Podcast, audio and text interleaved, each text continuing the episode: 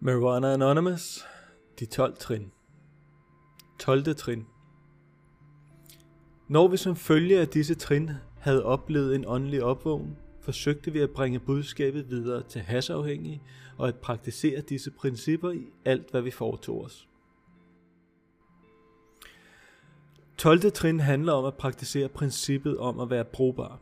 Det er også et løfte, på dette tidspunkt i vores helbredelse er de 12 trin blevet en del af vores hverdag. Hvis vi har været ærlige og samvittighedsfulde indtil nu, er resultatet helt sikkert. Vi har oplevet en åndelig opvågning. Med det mener vi, at vi nu er i stand til at leve vores liv og føle vores følelser med vidsheden om, at tilliden til, at vi ikke længere kun er afhængige af vores egen styrke og ressourcer. Vi har undergået en forvandling fra at være forpinte afhængige, der søger at blive befriet fra vores sygdoms jerngreb, til at være mennesker, der er glade, lykkelige og fri ved en højere magts nåde modtager vi helbredelsens gave. For de fleste af os er en helbredelse en proces, der strækker sig fra erkendelse til opvågning. Vi har mange åndelige oplevelser, før vi får en vedvarende åndelig opvågning, som følger vores udvikling gennem disse trin. Vi har modtaget en gave, som viser sig at være en ny tilstand af væren. Vi opdager, at vores potentiale er ubegrænset. Vi har nu redskaberne til at fremme vores vækst. Vores mål bliver opnåelige. Vi er kommet i besiddelse af en ny grad af ærlighed, tolerance, tålmodighed, hensynsfuldhed, sindsro og kærlighed. Erfaringen har vist os, at vi alle kan lære at leve efter åndelige principper. 12. trin og vores åndelige opvågen medfører en vidunderlig forløsning af energi. Vi er nu i en position, hvor vi helhjertet kan bringe budskabet videre på en kraftfuld og glædesfyldt måde til andre afhængige, der stadig lider. Dette er muligt, fordi vi selv er blevet levende beviser på, at programmet virker. Den måske største tilfredsstillelse ved helbredelse og at leve efter de åndelige principper i de 12 trin kommer, når vi giver det væk. Dette trin fortæller os, at vi kan være brugbare for Gud og selv og for andre. De af os, der har været her længe nok til at tage alle trinene, er klar over, at denne måde at give på er belønning nok i sig selv. Jo mere vi hjælper andre, desto mere hjælper vi os selv. Det er en af de store sandheder ved vores program. Der er ikke nogen større tilfredsstillelse end at vide, at man uanset udfaldet har gjort et ærligt forsøg på at hjælpe hinanden. På 12. trin skrider vi til handling for at bringe budskabet videre til den hasafhængige, som stadig lider. Der er mange måder at lave 12 arbejde på. Bare det at være til stede ved et møde er at give budskabet videre. Selv hvis vi ikke siger noget, opmuntrer og styrker vores tilstedeværelse andre. Når vi taler, forsøger vi at give budskabet om helbredelse videre efter bedste evne og med tanke for de 12 traditioner. Vi forsøger at give budskabet om helbredelse videre, snarere end at fremme vores egen dagsorden eller svælge selvmedlidenhed. Vores budskab er simpelt budskab om håb. Ved at følge de åndelige principper i de 12 trin, kan hver afhængig holde op med at bruge hash og blive fri af besættelsen om og trængen til at ryge. Vi rækker ud til andre afhængige. Vi henvender os og stiller os til rådighed for nykommere før, efter og i pauserne ved møderne. Det er tit under den slags uformelle omstændigheder, at forsigtige eller mistroiske nykommere måske finder tilliden til at åbne op og begynder at benytte sig af fællesskabets nærende kraft. Hvis vi har en dårlig dag, bliver vi mindre optaget af os selv, når vi tager os tiden til at række ud til andre. Servicearbejdet udgør ryggraden i MA. Uden service er der intet program. De er, som kom i helbredelse før MA fandtes, har både oplevet det hårde arbejde, det krævede at få sat organisationen i værk, og glæden ved at se det vokse. Vi står alle i dyb gæld til arven for det servicearbejde, som andre 12-trinsprogrammer har iværksat. For hver enkelt af os afhænger vores overlevelse af et sundt og velfungerende fællesskab. Det er vores ansvar at gøre, hvad vi kan, for at MA fortsat kan være der for os. For den hasafhængige, der stadig lider, og for den afhængige, som endnu ikke er født. Vi fungerer som betroede tjener for vores grupper. Vi påtager os serviceforpligtelser. Der er mange vigtige opgaver, der skal klares. Vi stiller stole op, tager småkager med, laver kaffe, tager litteratur med, bliver grupperepræsentanter på distriktsniveau. Vi deltager i forskellige udvalg, hjælper med at besvare telefonopkald og giver budskabet videre ved at holde oplæg på hospitaler og institutioner. Vi går til møder, forretningsmøder, konferencer og konventer. Vi kan endda også give budskabet videre ved at gå til sociale sammenkomster. Det kan vi gøre lige så meget for vores helbredelses skyld som for vores fornøjelse. Det at dele gode stunder med andre afhængige giver nykommere lejlighed til at se, at det er muligt at nyde et liv i helbredelse. Nogle af de største glæder og privilegier ved servicearbejdet kommer gennem sponsorskab. Et fantastisk udfordrende og givende forhold kan udvikle sig, når en afhængig hjælper en anden med at forblive fri af hash og udvikle sig i åndelig retning. Denne del af vores helbredelse kan være et mirakel for de af os, som havde meget svært ved personlige forhold, da vi stadig var aktive.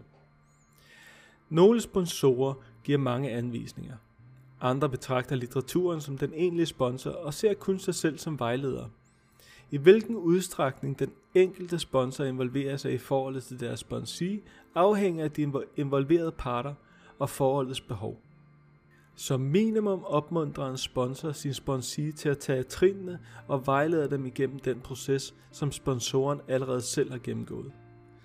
Nogle sponsorer opfordrer blot deres sponsees til at træffe egne beslutninger og til at finde deres egen åndelige vejleder. Når en sponsee har et problem med et bestemt område i sit liv, oplever sponsorer tit, at de bedst kan hjælpe ved at dele deres erfaring på det område, frem for at fortælle deres sponsees, hvad de helt præcis skal gøre. Hvis vi som sponsorer bare os selv, beder om vejledning for vores højere magt og vores egen sponsor, vil vi helt sikkert udvikle vores egen personlige måde at bringe budskabet videre på. Vi skal huske at tage let på vores arbejde med nykommeren. Vi vil ofte møde mennesker, som vi er fast besluttet på at hjælpe, men som vi ikke kan hjælpe. Nogle gange mislykkes selv vores bedste forsøg. Vi kan ikke forære andre glæderne ved at tage trinene. Ej heller kan vi vokse eller udvikle os på deres vegne. Når en afhængig tager et tilbagefald, accepterer vi det og finder trøst i vidsheden om, at vores bestræbelser måske kan være en hjælp i det lange løb, hvis og når vedkommende igen forsøger at blive ædru. I 12. trin står der jo netop, at vi forsøger at bringe budskabet videre.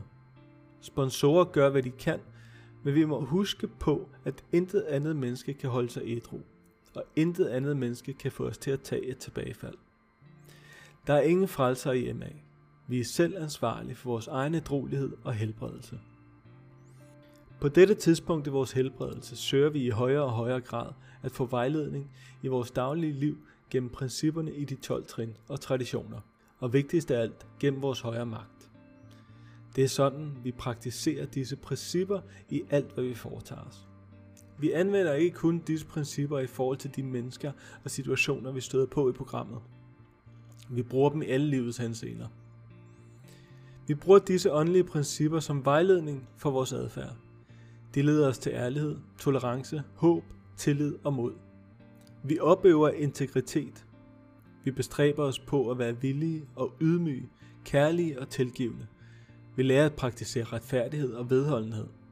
Vi er åndeligt bevidste. Vi bliver brugbare i hjemmet, på arbejdet og i fællesskabet. Vores forandring gavner vores familie. Vores venner bemærker forandringerne i os. De ser, hvordan det at bede om hjælp kan føre til accept, mod og visdom. De ser os konfrontere vores problemer og overvinde dem. Vi har muligheden for at være en enorm kraft for altid. Vi er taknemmelige for at have genvundet vores menneskelighed. Vi kan nu håndtere smerten i ensomhed, sygdom og død på en konstruktiv måde. Vi kan i en vis udstrækning bibeholde modet og sindsroen, når vi bliver tvunget til at forholde os til apati, vrede og vold. Hvis vi har været omhyggelige, ærlige og samvittighedsfulde i vores helbredelse, vil de redskaber, vi har tilegnet os i programmet, komme os til undsætning, når vi konfronteres med livets alvorsfulde udfordringer. Når vi mister et arbejde, en kæreste går fra os, når en nær ven eller et familiemedlem dør. Det er på de tidspunkter, at den højere magt, vores medmennesker og en åndelig livsvej vil holde os ædru og tilregnelige. Vi kan endda lære at vende disse ulykker til en positiv kilde til udvikling. Selvfølgelig sker det, at vi samtidig ikke kan leve op til disse idealer. Når vi har været i helbredelse i en betragtelig tid, risikerer vi at blive ligeglade. Vi er glade og har det så trygt og godt med vores nye liv, at vi kan lulle os ind i forestillingen om, at vi er helbredte. Hvorfor så ikke bare slappe af? Fordi det at undlade at handle er det samme som tilbageskridt for os. Tilbagevendende og omhyggelig handling er afgørende for vores helbredelse. Det er vigtigt at bemærke, at der i teksten til 12. trin ikke står som følge af nogle af disse trin. Vi er nødt til at tage alle trinene og praktisere alle principperne, hvis vi skal fastholde vores helbredelse. Afhængighed er en dødelig sygdom, som ikke forsvinder bare fordi vi holder op med at bruge has. Konstant overvågenhed er bydende nødvendigt, hvis vi skal holde denne sygdom fra livet. De af os, der grundigt og samvittighedsfuldt har taget alle trinene, kan forsikre, at vi er blevet stærkere mennesker. Efterhånden som vi gør åndeligt fremskridt, begynder vi at blive følelsesmæssigt trygge. Vores indstilling giver os selvværd, indre styrke og en sindsro, der ikke så nemt lader sig forstyrre af livets hårde Vores opvågning er kommet som resultat af en åndelig hovedrengøring, af at være bevidste om, hvem vi er, og ved at nære et voksende forhold til vores højre magt. Dette forhold kan mindske frygtens rolle som den primære drivkraft i vores liv. Vi ved, at vores behov vil blive mødt, måske ikke på de måder, vi havde håbet, men på de måder, som gør os i stand til virkelig at vokse. Vi har opdaget, at frihed fra frygt er langt vigtigere end frihed fra behov. Vi begynder at acceptere ubehagelighederne i livet og bliver taknemmelige, når vi oplever, at vi vokser af dem. Vi lærer at give uden at forvente belønning. Vi fungerer som ansvarlige medlemmer af samfundet og lever med den følelse af fællesskab frem for at isolere os. Vi bliver ligeværdige partner for vores venner og dem vi holder af. Med hjælp fra en højere magt reagerer vi positivt på modgang. At praktisere de principper, vi lærer ved at tage de 12 trin, giver langt mere, end vi nogensinde havde forventet. Med hjælp fra en magt større end os selv og en dyb taknemmelighed, kan vi leve i åndelig, følelsesmæssig og fysisk helbredelse. Vi lever med sindsro og tryghed, en dag ad gangen. Ved ydmygt at søge at udføre en højere magts vilje, opdager vi, at vi nu kan leve et liv i brugbarhed. Som følge heraf høster vi udbytter, vi før havde troet uopnåeligt, eller endda slet ikke havde forestillet os. Efterhånden som vi hver især arbejder med programmet på vores egen særlige måde, opdager vi de åndelige principper, som vi alle har til fælles. Vi er alle unikke eksempler på, hvordan programmet virker, og hver enkelt af os har vores helt egne gaver at dele. Vi tager disse trin for vores egen skyld, men vi gør det ikke alene. Andre er gået før os, andre vil følge. Vi helbredes.